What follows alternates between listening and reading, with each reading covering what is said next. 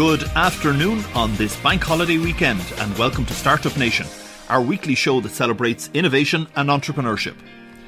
Startup Nation is brought to you by Dublin Business Innovation Centre, where ambitious entrepreneurs get support to start and scale their businesses. I'm Connor Carmody. I hope you'll stay with me over the next hour as we explore the emerging technologies that are shaping our future world. On today's show, we'll be looking at connectivity in our cities and homes.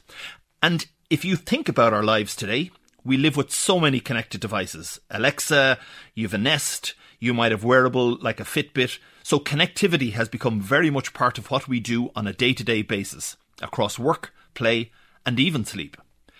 And you may also have heard the phrase the Internet of Things and wondered, what is that? Well, it's the technology that enables devices to be smart. It collects data and uses that, that data along with machine learning to provide us with information or to take an action. So, how does all of this actually work?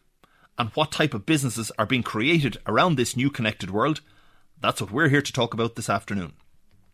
Firstly, we're going to learn more about what the future city will look like, and we're delighted to have Jamie Cudden, who heads up the Smart Cities programme at Dublin City Council, join us, and he'll tell us what's in store for our cities.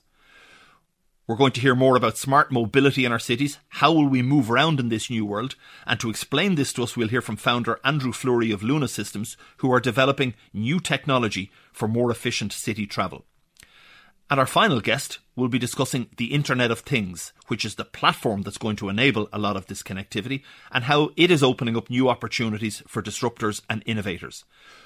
We're delighted to have founder Paul Glynn of Davra to join us later uh, on the successful expansion of this Irish business, which was started up in 2010. So let's get started with FutureScope, where we look at an emerging trend or technology and we ask our guest expert how it will shape our future lives. For context, the Smart Dublin programme is supporting innovation across a number of areas, from smart streetlights to parking sensors, uh, flooding sensors, automated waste collection, it's effectively transforming how our city works, and that's what we're going to try and explore. And to discuss the smart city of the future, I'm delighted to be joined by Jamie Cudden of Dublin City Council. Jamie, good afternoon, and thanks for joining us today. Absolutely. Thanks very much. Delighted to be here and look forward to talking about the smart city of the future. Brilliant. Thanks a million, Jamie. So let's take a quick look into the future. Um, and, and, try to understand maybe what the cities of the future might look like. So, if I look, if I came back to you in five or ten years' time, and we were talking, what will the city look like at that stage? Do you think? Yeah, I, I, get this question uh, quite a lot, and, and I think you know probably the city won't look a, a whole lot differently, but, but really when, when we look at the, the new technologies and how they're evolving, really where the real power is is is the type of data or information that we're starting to get back to help us kind of understand how the city works and how we can manage the city better. So you talked about some of the examples there, you know, parking sensors or smart bins. So knowing when the bin is full or knowing where parking is or being able to just get around the city easier, um, maybe using an app and not worrying about whether you're on a bus or a taxi or a scooter. Um, they're the type of things. Really, the technology is just about making life a, a lot easier. And and then the other thing that I think is really important is that our cities be become more sustainable, and we're addressing kind of climate action. So so really, what we're trying to do is build better cities, and the technology is more of a, an enabler. And, and I think some of the some of the big trends. I mean, you, you probably all heard 4G, and you know we have our mobile devices, and you know we use our phone for everything. The next generation of that 5G is just going to transform, I guess, the, the range of possibilities for the yeah. technology that underpins cities, and and that's going to be quite, I suppose, quite exciting. And, and one of the things we're seen a lot of in in uh, Dublin City Council is just the use of, of drones has really taken off. Excuse the pun. over, the, over the last the last couple of years, you know, everything from you know survey and mapping to you know filming and and we've seen a lot more filming and and, and using drones uh, in the city. But even just uh, our fire brigade using drones for emergency response, first responder, first responders, you know, drones to monitor pollution. It's just. Yeah. You know, I, I just can't get over how quick some of these technologies are moving and, and, and the pace of, of change is just uh, phenomenal. So really what I, what I like to kind of say about the technology is that we're not driven by the technology, yeah. but we're about trying to deliver much better cities, um, better outcomes, and, and, and it has to have a real environmental uh, flavour that it's really getting us to the right place in terms of uh, climate action as well. So, you, thanks. So you mentioned there, um, it's not about the technology. The technology is an underpinning or is underpinning the change. You mentioned the data uh, being very important. Maybe just kind of tell me a little bit about what do you mean by that.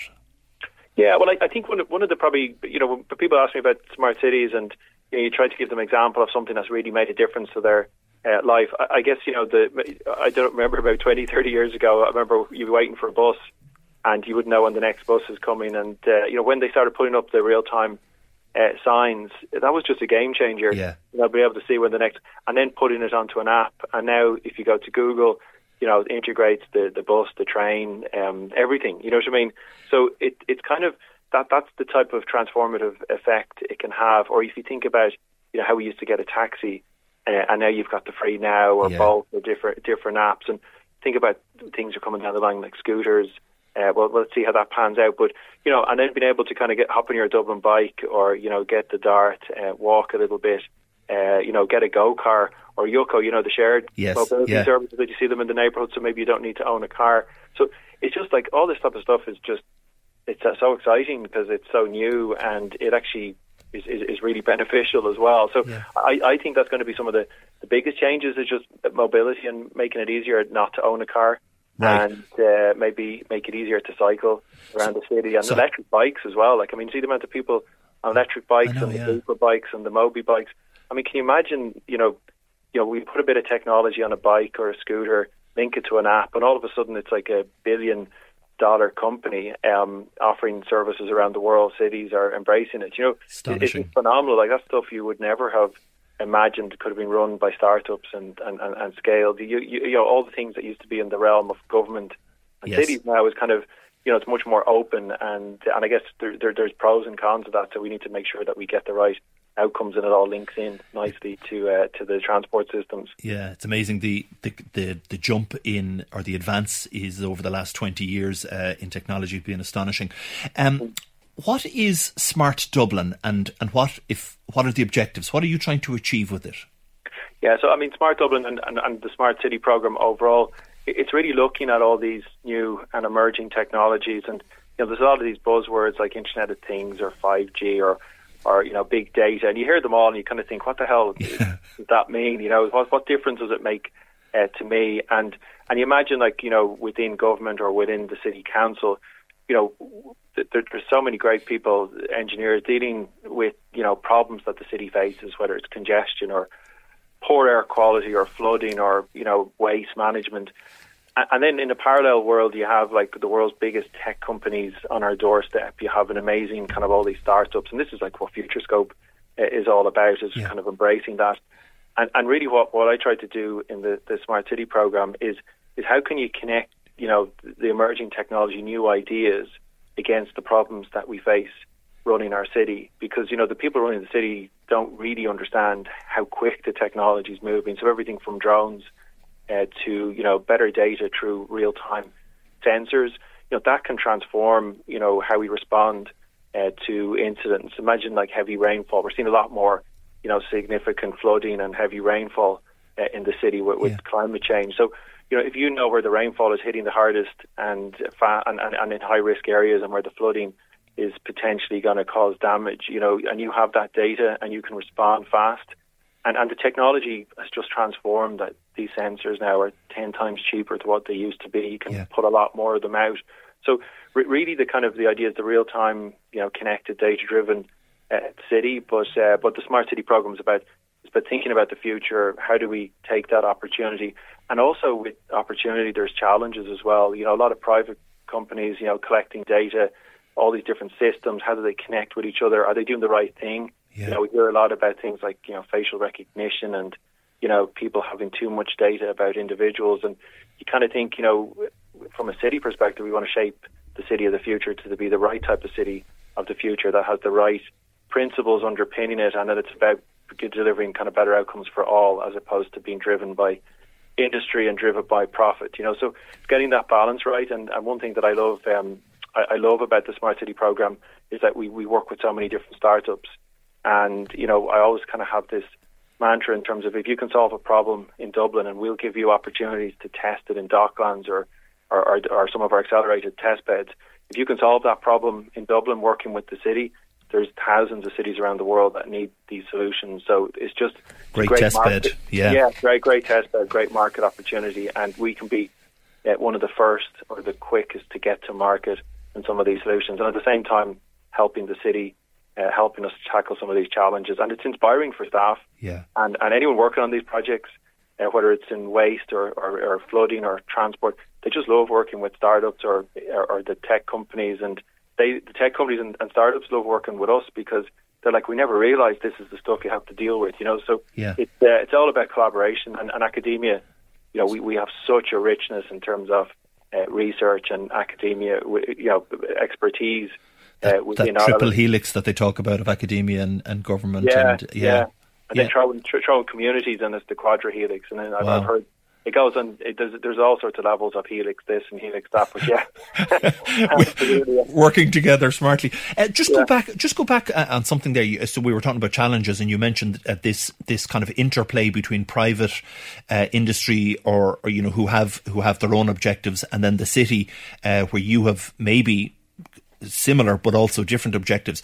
Is your role kind of shepherding that ecosystem together um, and bringing in bringing in the players. Is that a key part of what you do? Yeah, yeah, absolutely. And it, it's not just Dublin. I mean, there's there's coalitions of cities uh, around the world, and actually the World Economic, Economic Forum are big, big on this. But it, it, it's really about you know shaping the right type of future, and I think we see a lot of the the smart city vision of you know maybe some of the the, the Chinese cities is a very different smart city vision to uh, maybe European US cities.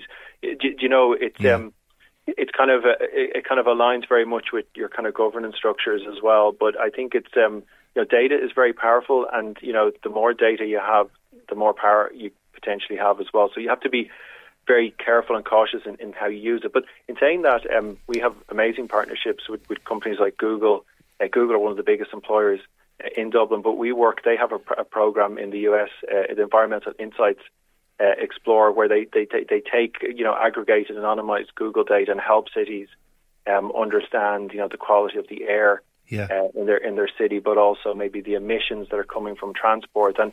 And, and and we have like access to a lot of really interesting data that helps us on our climate action kind of ambition, and uh, and I think it's it's that hybrid of you know, public agencies, private sector, all working together against the common goal of, you know, how do we address uh, big challenges like climate action. Yeah, yeah.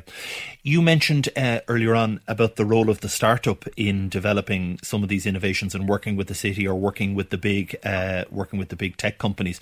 And we're all about startups and, and innovation on this show. Is there any that spring to mind for you? Uh, either an example of the startup or maybe the innovation that they're working on that, that our listeners would say, "Well, I, I didn't think something like that could happen." Yeah, I mean, so so many, and that's one of the most exciting things about working uh, on, on this program is we, we run a lot of kind of uh, challenges with Enterprise Ireland and where we seed fund uh, startups maybe to work with us and give them piloting chances and you know help to develop their products.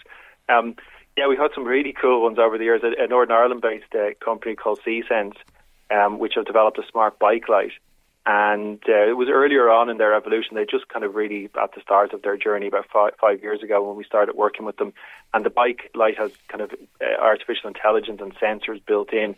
But when you cycle, it kind of captures your journey. But the sensors kind of capture whether there's potholes or whether you're swerving uh, or whether you've got a near accident. So we, we actually um, rolled out a thousand of these uh, where cyclists across Dublin hooked them onto their bikes. And the data we got back was phenomenal, where you could see the quality of the the roads where the potholes were, and we started working with a company called AECOM um, and uh, and looking at you know how could you use this then to influence cycle infrastructure investments. And the See.Sense have gone on to do great things uh, around the world. Very very successful uh, company. But another more recent one, actually, a really cool um, consortium based out of uh, DCU, uh, a project called Luna.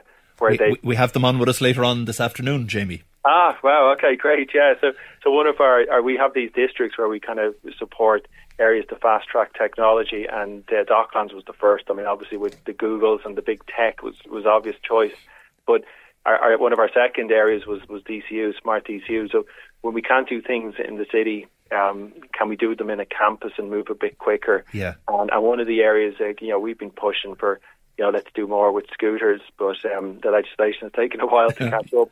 But on the campus in DCU, we could work with them to understand, you know, maybe the potential of scooters, and, and we've had a few uh, projects. But on the back of our Smart DCU collaboration, we were able to kind of bring together a couple of companies, and, and over the last couple of years, they've just they've embraced this, and, and Luna have spun out, and they're creating this solution to address the maybe the, the safety and and how you get better behaviour from scooter riders because you don't want them left all over the street using really smart uh, technology. So I think Brian O'Driscoll's involved in that as yeah, well. That's so right, a, yeah. a bit, of glamour, yeah. but it's uh, it's absolutely uh, it's absolutely amazing, like how all of us working together, looking at a problem, uh, creating opportunities, and and you know these guys got investment, and if, if they crack this this scooter market's like a multi-billion uh, dollar market. It's just absolutely huge. But that, that's the state that the, the, smart city market is just massive. You're, you're talking about mega cities, you're talking about towns, you're talking about uh, smaller cities. You know, all trying to solve similar problems. And you know, if, if you're just got a great idea and you uh, can embrace technology and build a solution or a service, just this huge opportunity there. Fantastic, Jamie. We've about a minute left, uh, but I wanted to close off by by kind of getting you to talk about just to finish us off uh, and going back to that picture of the future, what's kind of the big trends that you're seeing in the city? So we've talked about climate, we've talked about moving around the city. Um, anything else that, that springs to mind that if I was sitting at home, I'd be saying, wow, yeah, I, I need yeah. to watch out for this? Uh, well, I mean, connectivity on the back of COVID. I mean, we, we, we've been running a connectivity program the last couple of years, and, and we've been really looking at how we can uh, facilitate, you know, 5G and next generation connectivity. And yeah world best in class wireless and mobile connectivity in Dublin. Once we hit COVID, before COVID, people were kind of like, that, that, that's a useful project. Now it's absolutely essential. Yeah. None of this is possible without without connectivity. Still lots of black spots, poor connectivity.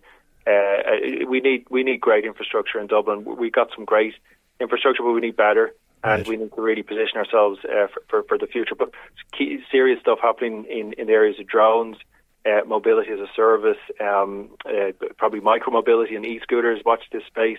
Uh, five, I, I, think I said 5G, yeah. but but also 3D modeling, digital twin is, probably one of the kind of hot topics uh, in in smart cities. So this idea of, of representing your city in, in a 3D model and then having all real time data like the air quality, the traffic, and being able to simulate you know, uh, now and what happens and if you do something different and, Yeah. uh, and the imp- implications if you put in you know, uh, you know, maybe low emission zones. What impact would that have? You put a bike lane in, you can model this stuff, and the technology tools and the way you visualize that. Some of the stuff we're starting to see is just phenomenal. Brilliant, Jamie. Thank you so much uh, for coming on. Uh, thank you for joining us this afternoon, and it was great to chat to you. Uh, thanks, Jamie. That's great. Thanks very much for that. Thanks indeed. That was Jamie Cudden of Dublin City Council uh, joining us here this afternoon on the Smart City. So, what a great insight into the city of the future uh, from from Jamie there at Dublin City Council. And following on from that, each week we bring you a startup, uh, an innovator who has spotted a gap in the market and is developing uh, a product or a service or a solution to address that gap. So, digging a little bit more into that smart city discussion, we're going to look at mobility as a key aspect of, of, that. And it seems to me that scooters and electric bikes are proving to be an affordable, kind of zero emission and fun way of moving around the city. And certainly the pandemic has has quickly adopted uh, or accelerated their adoption. Uh, it seems to me over the last twelve months. So you know, in these times, we all want to avoid crowded buses and trains, and one of the ways to do that is scooters. Um, and what you're going to want to know is where and when your your light vehicle, your scooter, is, how it's being used. And our next guest is working on a system to let you know precisely where your light uh, vehicle or electric vehicle is positioned and how it's been driven, how it's been ridden or been operated. So I'm delighted this week to be joined by Andrew Fleury of Luna. Andrew, good afternoon and thanks for joining us. Hi, Connor. Thanks for having me on. Delighted. Um, start us off. Tell us about Luna Systems. What do you do? Yeah, so, so what we're doing is we're bringing safety technology to the micro mobility industry, and, and, and, and the kind of key technology is is um, machine vision, camera based things. So it's like you'd have in a, in a new car these days. That they, all have cameras in them to enhance the safety. We're sort of bringing a scooter or an e-bike version of that to uh, to help these things just be safer in a, in an urban environment. So so what what does that what are you are you trying to solve? I suppose what's the problem that you're getting at? Is it that I can I can track myself, but my vehicle also? No, it's it's a, it's a little bit different. So so the key thing in uh, in micromobility is they're tremendously popular. People love using them. Everything else, but just the the integration of the city has been the challenge. So. Um, challenges with people riding them on sidewalks, people parking them in the wrong place. That's what the the friction point is at the moment. So, so we're trying to address those two problems with technology. Is essentially keep the uh, the scooters off the sidewalk and to and to help park them better. Which sounds to me like it's bang on topic. So, how exactly are you going to do that? Yeah, so so the, so the core of, of all the technology we're doing is is machine vision, and uh, you know we, we've we've had uh, a lot of help. We started off probably about two years ago doing an incubator with uh, with Intel and Movidius, and uh, you know the huge network actually in Dublin all, all, around this type of technology. So that's where we started, and then we've sort of built the uh, built the project and the team out from there. And uh, it's it's all about getting the uh, the camera onto the the vehicle, and then having the kind of smart AI algorithms that uh, that detect uh, what you need to see. Am I on the footpath? Am I in a parking bay? Um, yeah. That's the kind of core concept, Connor. Okay, perfect. Sounds good. So, mach- machine vision uh, for our listeners then is, is pretty much the ability, as you have the camera on the on the scooter or the bike, uh, to be able to track what's going on with that particular vehicle in real time. I presume down to to very uh, narrow kind of limits. Yeah, exactly. It, it, it works. You know, accuracy wise, it, it's um, it, it's very very high. The, the, the positioning that we can get with uh, with this technology is is uh, maybe 10, 20 centimeters. So it's a much much better than uh, what you would have on a traditional GPS. Traditional GPS is maybe three meters at best, but in reality, in an urban environment, it's probably five or ten. So uh, the camera based solutions are, are much more accurate. So five or ten meters is, is your kind of traditional GPS, and you're bringing that down to kind of centimeters, three centimeters. Yeah, and I mean the the use case for traditional GPS has been navigation. Okay, I want to get to such and such a place, or yeah. or uh, I want to track a car, and five or ten meters has has, has been fine because yeah. uh, that's the size of the vehicle and, and and everything else. But when you're trying to park a scooter, is that in a parking bay or is it is it outside it. That's actually important, right? Because it can now be blocking the footpath. So uh, it just requires a, like a higher level of accuracy, if that makes sense. Yeah, absolutely. But uh, what what's the business model here? So uh, my question, I suppose, is who wants to track where that vehicle is? Is it the city? Is it engineers? Who wants to know what's going on? Yeah, so, so there's a little bit of an ecosystem. So, so for us, our customer is the uh, is the scooter operator. So it's, they're, they're the people that, that you'll see out in the streets. They'll have their branded yeah. uh, their branded scooter, right? And you know, there's a few Irish uh, players. There's, there's many international players, but that that for us is the customer. But a key stakeholder is the is the city uh, because they, they want the uh, the end result. You know that that uh, that this thing operates smoothly. And if you look at it, it's a fantastic. Um, form of public transport for the city because in a sense it's very very cheap. If you compare it to doing a you know a, a, a Luas or adding bus routes or anything else like that it's it's really really cost effective. But just the challenge is for the people not on these vehicles how do they make it uh, safe and viable and and all of those things so so what our job is to let the city know this technology is available.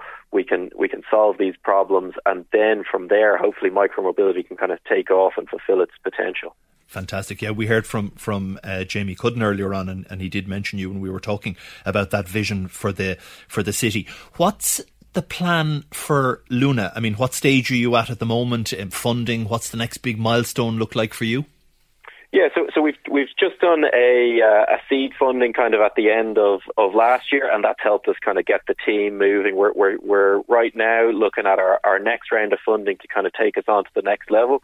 But we've been, uh, I guess, really lucky or, or, or, fortunate to get some really big pilots. We, we've got pilots running with uh, with Voi and with Tier. They'd be the two biggest uh, operators in in the European market. We're doing some work with with Zipp as well, an Irish Charlie. Uh, I know company. Charlie. Yeah. Yeah, uh, so so so we've got kind of great traction in the market.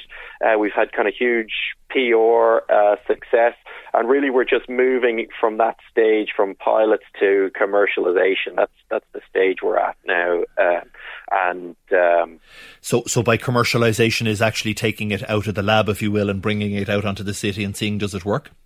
Yeah, I mean we're we're already out on the on the streets, but uh, but not in uh, in in in anger, let's say. So so what what success looks for us is is uh, you know for example a an operator goes and wins a tender for scooters in Dublin or in London or yeah. in Manchester, and they say Luna technology is going to be on every scooter. At this point in time, uh, it's it's pilots and people testing the technology. So we, we hope to get that milestone achieved kind of by the end of the year that uh, uh, Luna Tech is, is being used and is, is, kind of part of the fabric of the offering of the operator for, for the city they're working in. Yeah, yeah.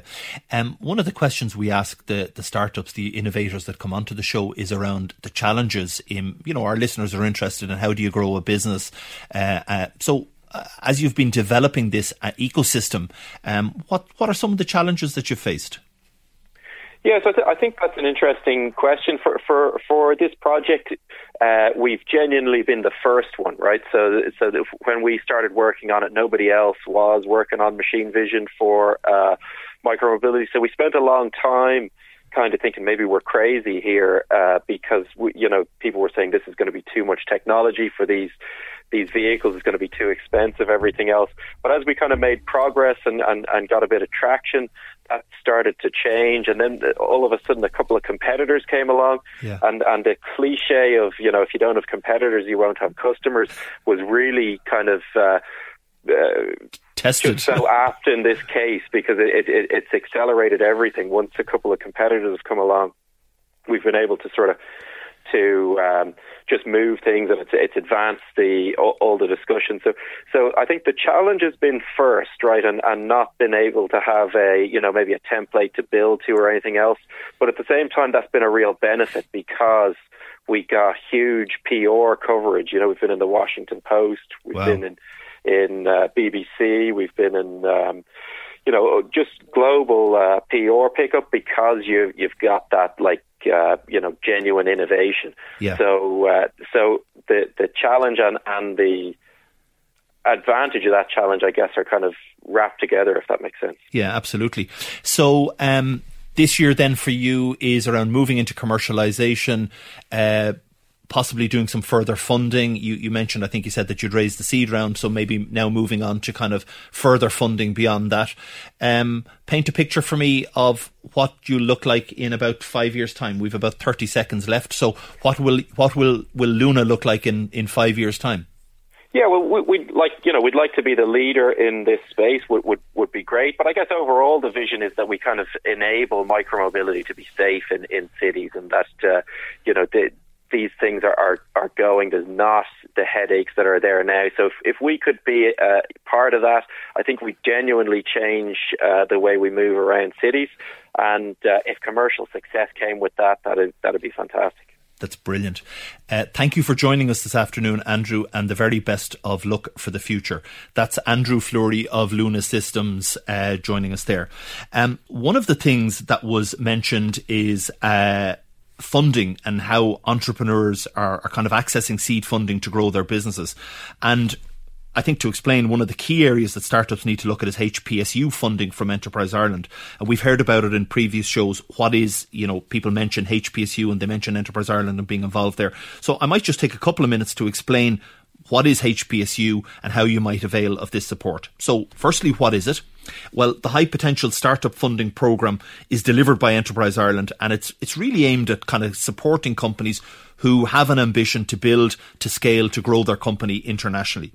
And there's lots of, of kind of criteria, but broadly speaking, a HPSU can be defined as a company that's internationally focused and has the potential to employ, employ at least 10 people within three years of starting and generate revenues of about 1 million, at least 1 million. So that's kind of, you know, broadly speaking, what, what, what a HPSU is.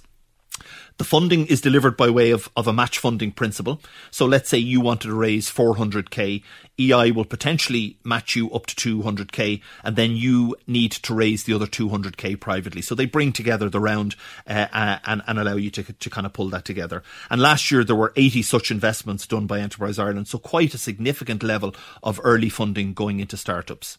And you know, I mentioned the criteria, but eligibility for HPSU could be do you have a new or innovative product or service that you're you're looking to scale into international markets?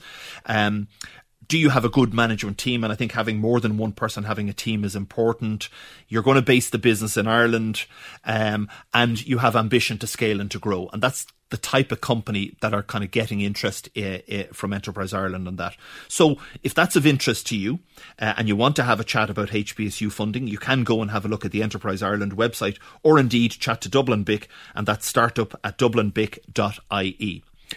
We've been talking about how starting and scaling a business can be tough. And each week we speak to a founder who is succeeded, who's well on the way to building global company, a global company, to see if we can uncover an ingredient that might just inspire or motivate somebody listening.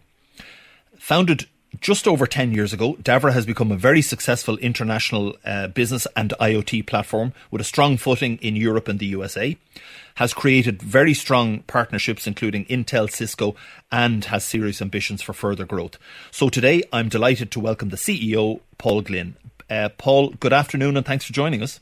Good afternoon, Connor. How are you? I'm very good. Thanks. Great to have you on with us. Um, to start us off, tell us a, little bit about you and your background. I was reading a quote, uh, I think it was probably in one of your in house magazines. Um, the reality is, I was always a computer geek, writing basic programs on the Spectrum and the Commodore 64 in my bedroom in the 80s. Is that true? yeah, you're making me feel really old. yes, that was that was true. That was true. Not so much anymore, but I do still have the Commodore 64 and the Spectrum sitting in my office here, so they remind me of the old days. Very good. So you do have an IT background. Uh, that's that's where you started off. Uh, very much so. Yeah. Now, in fairness, my my pure background is sales and marketing. I would not regard myself as an engineer, and certainly not to the caliber of most of the engineers in our team. But yeah. I've always worked in the technology industry right from from day one. I, I remember I, after after school, I had a summer off and I did a, a FÁS course in, for people who remember FÁS down in Loughlinstown. I did this one in Finglas. Right. it was City and Guilds 112, I think, which was electronic engineering. And my, I, I told the, the FÁS lecturer that I wanted to work in computers. And he said, that's a bit like saying you want to work with a hammer. A little. Explain that, please. So, so, so that was that was the starting point. Um, that was that was where it all started. Exactly. Very good. Um, you moved into uh, you moved into sales then, I guess, after that, and you've kind of built uh, that that I suppose that skill set in your in your life over the last couple of years. I suppose. Yes, very much so. Um, I suppose really my career has always sales orientated. It has been selling technology, but it has. I, I, I, had a very very short time actually making things and building things. So yeah. uh, I'm, I'm, I, we, we've got good people who do all that, and I just leave them to it. But, but certainly from it, I'm probably relatively unusual in the IoT industry that a lot of the CEOs of the big IoT platforms are engineers by trade, and they're extremely technical. Um, but we have a fantastic mix in Davra, and I know Connor, you've met Brian McLean and Joe yeah. Quinn, my business partners. So the balance is there. Brian and Joe are seriously technical individuals, and they know what they're doing, and I just have to explain it in, in, in English to clients. Tran- translation. Exactly, um, exactly. You've set up uh, a number of businesses, and I'm really looking forward to getting into into those journeys and the experience. And actually, that piece that you're talking about there is the mix between the engineering and the sales and marketing, and getting that balance right. But we've been talking earlier on this afternoon. Uh, about the connected world or connected cities. Um, I'd love to get your take at a kind of macro level first on that around what's happening in, in that connected city and what are the big trends that you're seeing uh, happening there? Yeah, well, like I know you, you, you had Jamie on earlier, and yeah. Jamie's just a fantastic guy. I know I know him a long, long time, and in fairness, what he's built very widely recognised around the world. People look to Dublin and they talk about Dublin as a very as a seriously connected city.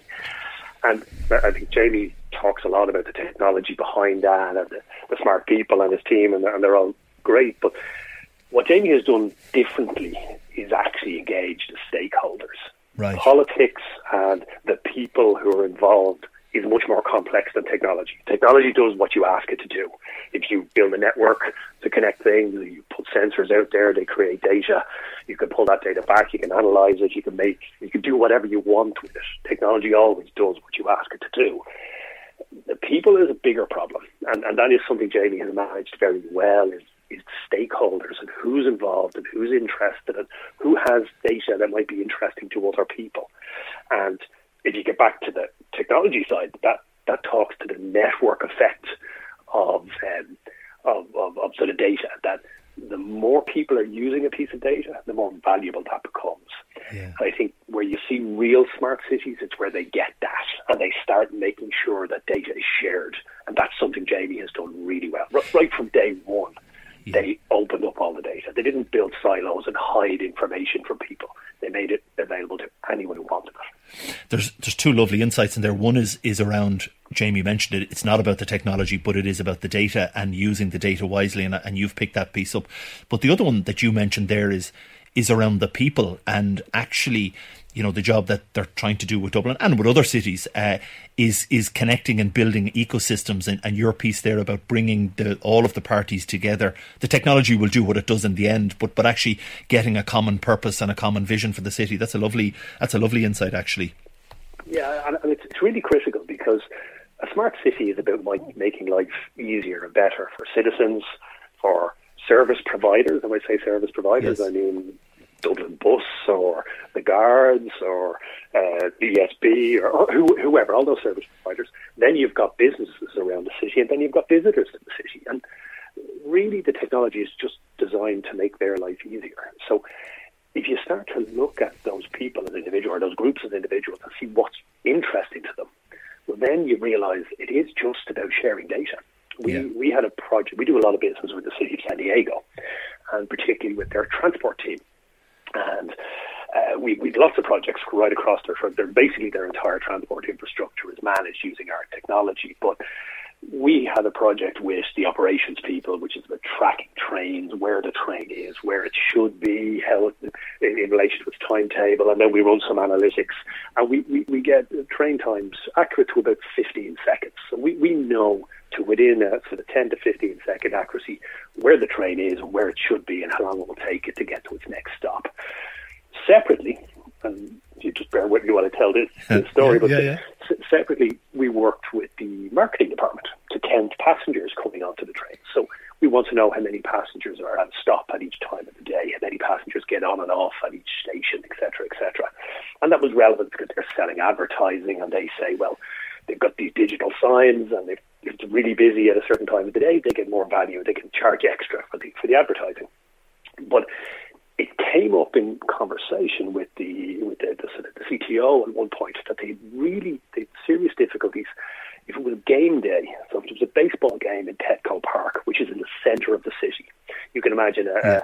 a, a baseball stadium where the GPO is, where you slap bang in the centre of the city.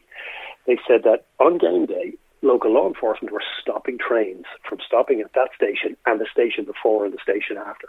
And the reason was because they said we're really busy and we don't know how many people will get on the train and when the train will arrive.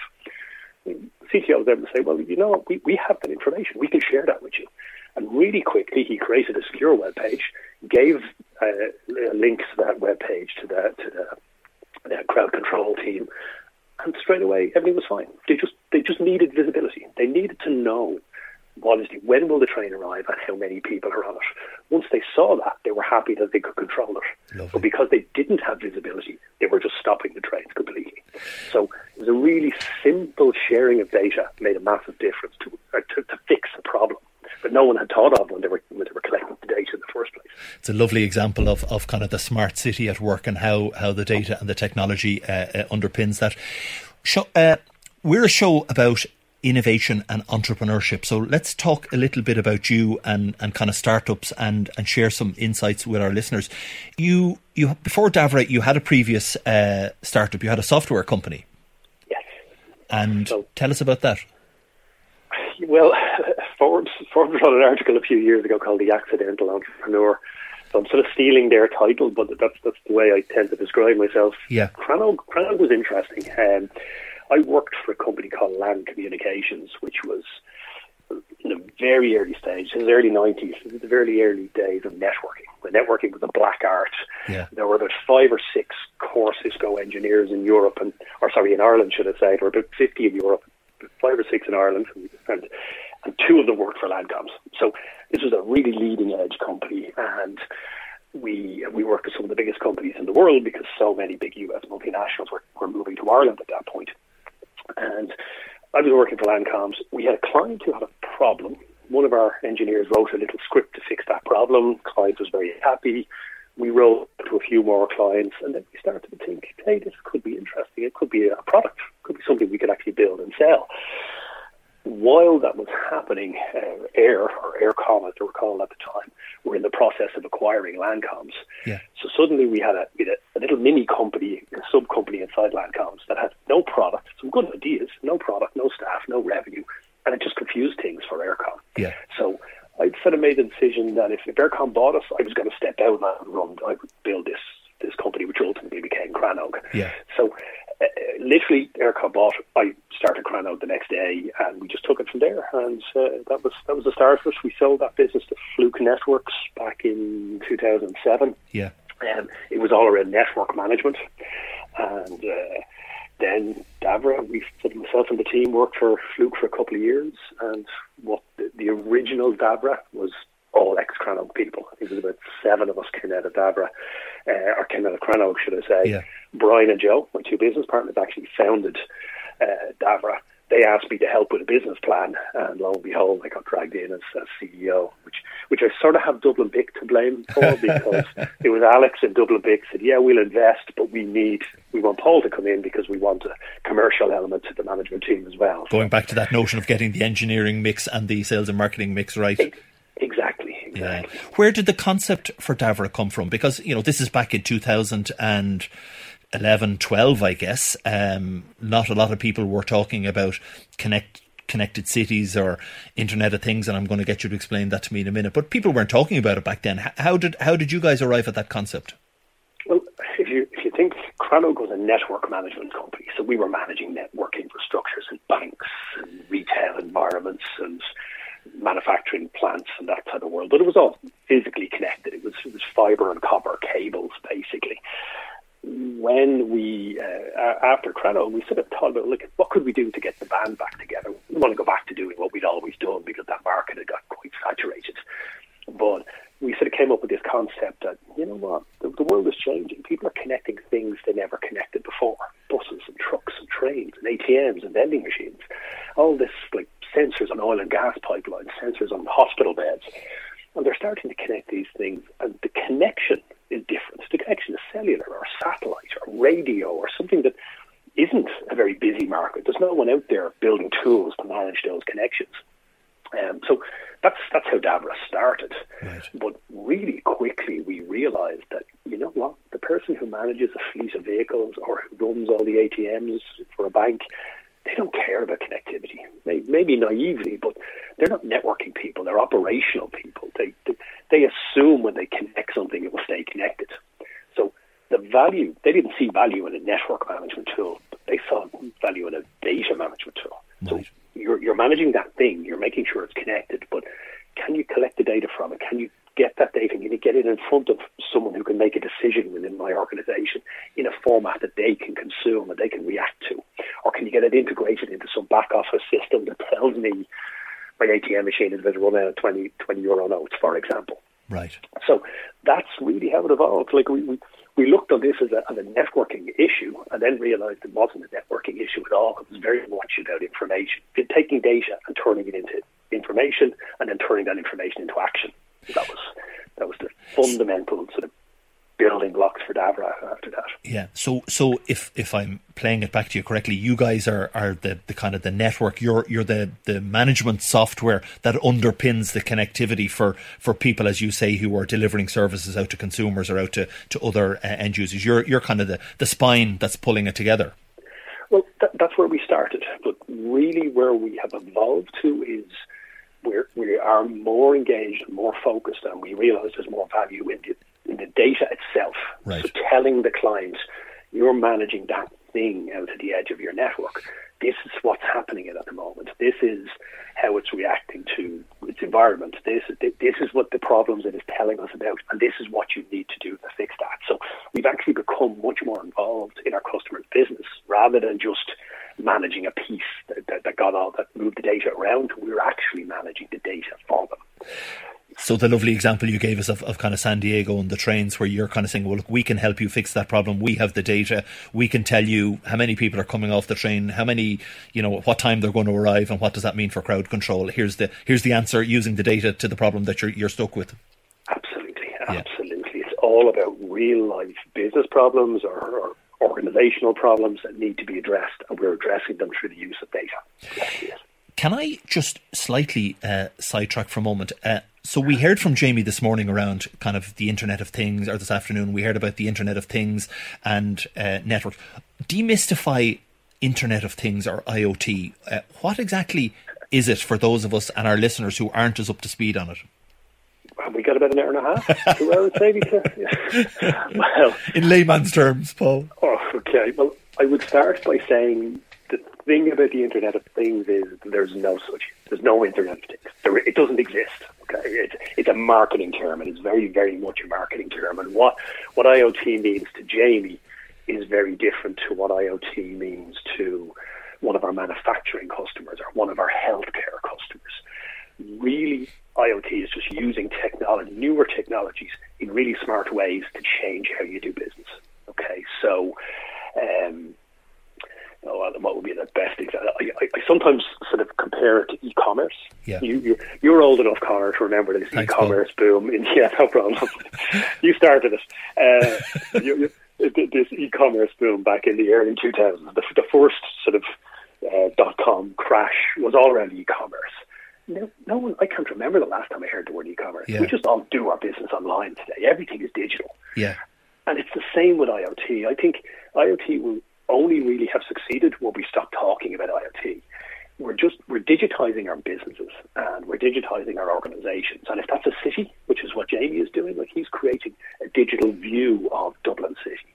If that's a manufacturing work with companies like Ford Motor Company and they're providing a digital campus and they're providing that, that every element of their um, of their, their campus can be, they want to collect data and visualize that data and allow people to interact with that data and make decisions about how they go about their day, like how they move from one building to another, what they order for their lunch, what meeting rooms they go into. That, that's all IoT.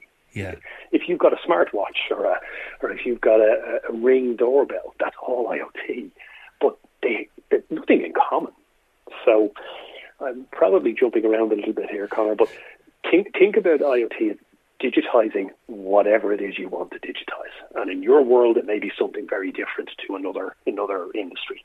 So it, you can't just draw a circle around IoT and say that's the IoT industry there, that's the size of it, and we're a startup and we're targeting that company or that, that, that market. If we get one percent, it's worth X. It is very different, and IoT is the value of data in the healthcare industry, for example, is much more than the value of data in environmental monitoring. You're looking at, you've got a sensor looking at air pollution. That's obviously interesting, but it's just ones and zeros coming from what we as Davra see as ones and zeros, and we react to that. And we've got a, a, a sensor and a heart monitor that's equally just ones and zeros. But I damn well need to tell my client very quickly if that heart monitor is telling me something bad, um, where there may not be quite so much rush if the pollution level has risen slightly or the water in a river has risen half a centimetre. Yeah. That's not as important and critical. So there's so many moving parts. It really is difficult to say this is IoT, this is how it works. If you do this, you'll succeed. If you do that, you won't. It's it's your analogy is is bang on when you you know the e-commerce, which was you know this bright shiny thing back around 2000 now it's just the way you buy stuff and you get it delivered to your house the following day. Uh, and iot is this uh, we're probably still at the early stage where yeah i do have the the nest doorbell or i have the nest inside the house or i have the the fitbit.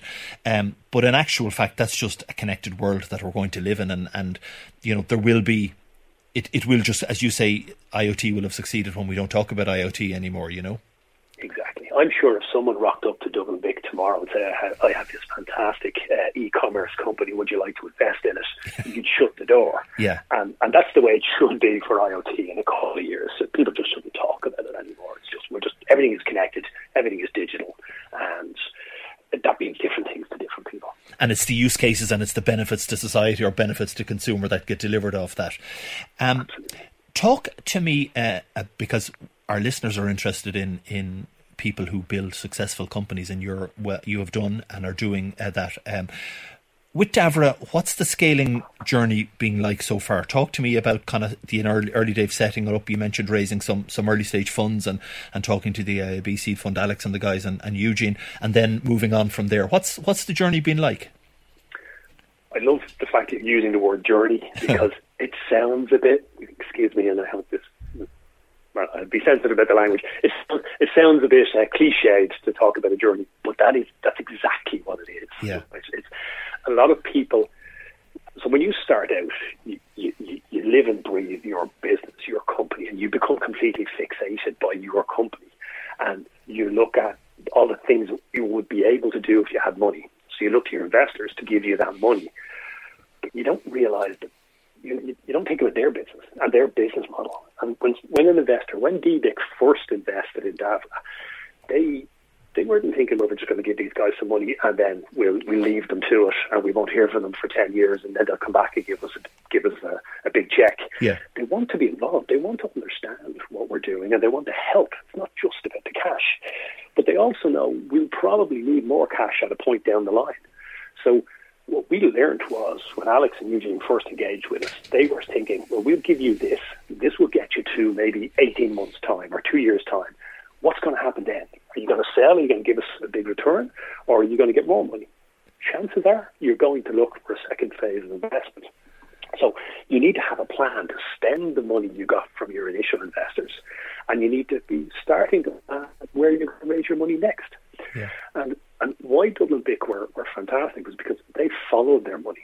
They've come along. Every time we've raised cash, we've raised cash about three times uh, over, uh, over the last few years, or, or since, since inception. And Dublin Bic have followed with that. Yeah. And that's a great message to bring to your second phase investors. Hey, these guys came in at the start. They're still here. They still like us. They're still engaged. They know our business, and they're investing again. So you have to think about that. And it's really difficult if you raise money at the start from someone who can't follow through. Yeah. You then have to convince your next set of investors. Oh, you know, they gave us money. Now, they're not following through, but, we want you to give us money now. And then they're going to go, well, hang on, why aren't they? What, Yeah. What's the problem? What do they know that we don't know? Yeah. They've worked with you for two years. So that's really important to think about is the phases of your journey. Um, I heard I, I heard somebody once describe you're talking about that initial eighteen months money. Uh, somebody describing it as the proving money. In other words, here's a bunch of money, whatever that might be, at a seed round stage. Now go and prove to us what you've written down on paper here, whether that's around customer acquisition or building a, a, a prototype or you know whatever that might be. But but you're going to use this eighteen months to prove your your early stage kind of thesis or hypothesis around around the business you want to build. Absolutely, absolutely. And and the thing is that most entrepreneurs and most sort of early stage companies are thinking six months, nine months, twelve months, whereas an investor like Dublin Bic or like Delta Partners, who are another investor, Investec, who are all investors in Davra, they're they're thinking ten years. They've got a fund, they've got a cycle, so they have to think, well, where does this take us, and how do we follow through on this money, and where what what type what, what, what point are we at in our cycle? In, in relation to, to the investee company as well. So you have to take all of those things into account. You guys in Dublin Bic have a business to run in the same way that we have, and we need to understand each other. So it might be a bit weird to say, but I don't like feeling you should treat your investors as customers. You wouldn't take money off a customer and go, thanks guys, see ya, and disappear. You have to deliver something. You have to engage with the customer. You have to give them something they feel they got value on their money. And, and I was I was uh, listening to to somebody talk about uh, you know treating your investors as customers. and no more than you'd build a customer pipeline, you probably also build an investor pipeline and you start to think about who can I talk to, why might they be interested, what are they trying to, to do, and then I'll, I'll, I'll kind of pitch to them. Absolutely, absolutely. Um, and, and, and why that becomes relevant is money is only one element of an investment. In the early days, it's really, really important. But if you're successful, you won't have a problem getting money. You won't have a problem getting people interested in investing in your business. Um, if you're not successful, that's a whole different conversation. But but if you are successful, so for the second and third, potentially fourth and fifth phases, it's about well, what else can this investor bring? Can this investor bring us access to certain markets? Can they bring us contacts within an industry? Can they bring us potentially reach into an organization who may acquire us down the line? Because something again, a lot of entrepreneurs forget is that when you are on that investment journey, you have an exit of some description in your future. These investors will expect a return. Uh, most of my my team are sick of me saying this, but yeah. I jokingly say this is not Davrat and Sons. We are not passing this business on to our kids. Right? Yeah. And we we have an exit in our future because we have to give a return to our investors. So that has to be part of your, your, your thought process. Yeah. where, where you're taking your investors to. I was talking to uh, Richard Watson on a call yesterday. He's uh, with Deepak Ventures, which is our latest fund. Um, we were talking about uh, what does investor ready mean. What advice would you give to our listeners about being investor ready? What what what does that mean?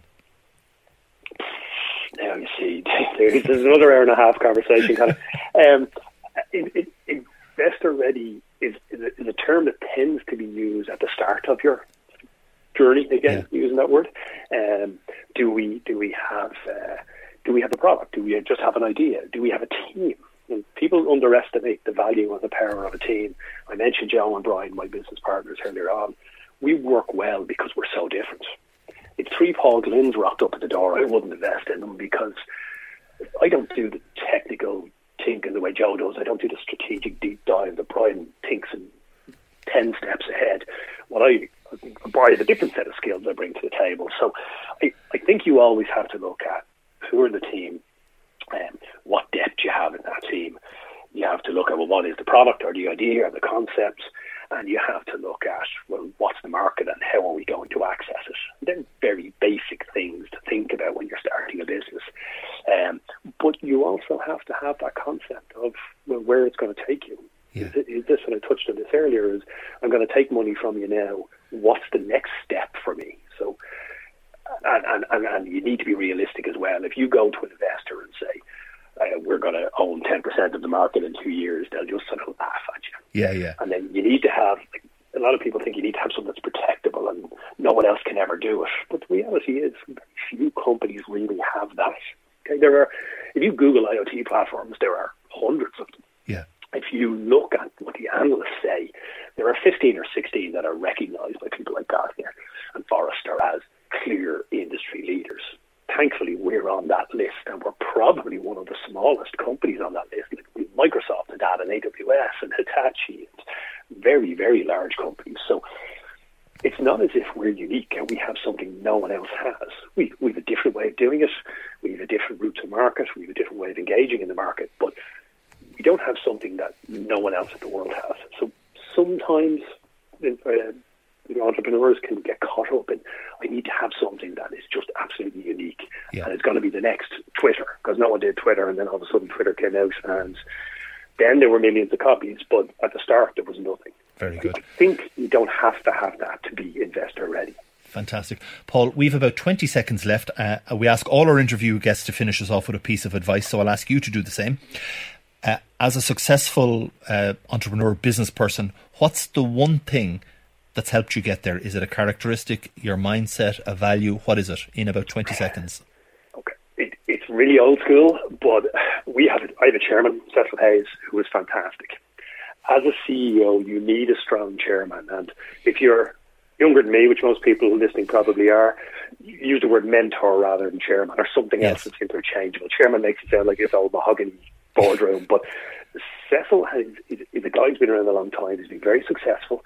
When things are good, Cecil is the guy whispering in my ear, going, you know, you know what? There's a little bend coming here, or there's going to be a problem coming there. You need to think about these. Don't get carried away when things are good now. And when things are bad, Cecil's the guy who has my back with the investors and the board and everyone else. Everyone needs a Cecil Hayes. Everyone needs a, a chairman or a mentor or someone who can help you through that. Very good. Um, very good. Paul, I'll stop us there. Uh, we're way over time. So, Paul, thank you uh, for joining us this afternoon. Very best of luck with Davra. That's Paul Glynn, the CEO and founder of Davra. Thanks, Paul. Thanks, Connor. Cheers. Well, that's it for this week. I hope you enjoyed our discussion on the future of our connected cities and homes. Do join us again next week when we'll be looking at climate, sustainability, and what does the future hold for this wonderful planet of ours. We hope that the stories you heard today will inspire you and if you are thinking of scaling an innovative startup and you would like support, do get in touch with us at startup at dublinbic.ie. Thanks again and join us next week at 12 noon on Startup Nation.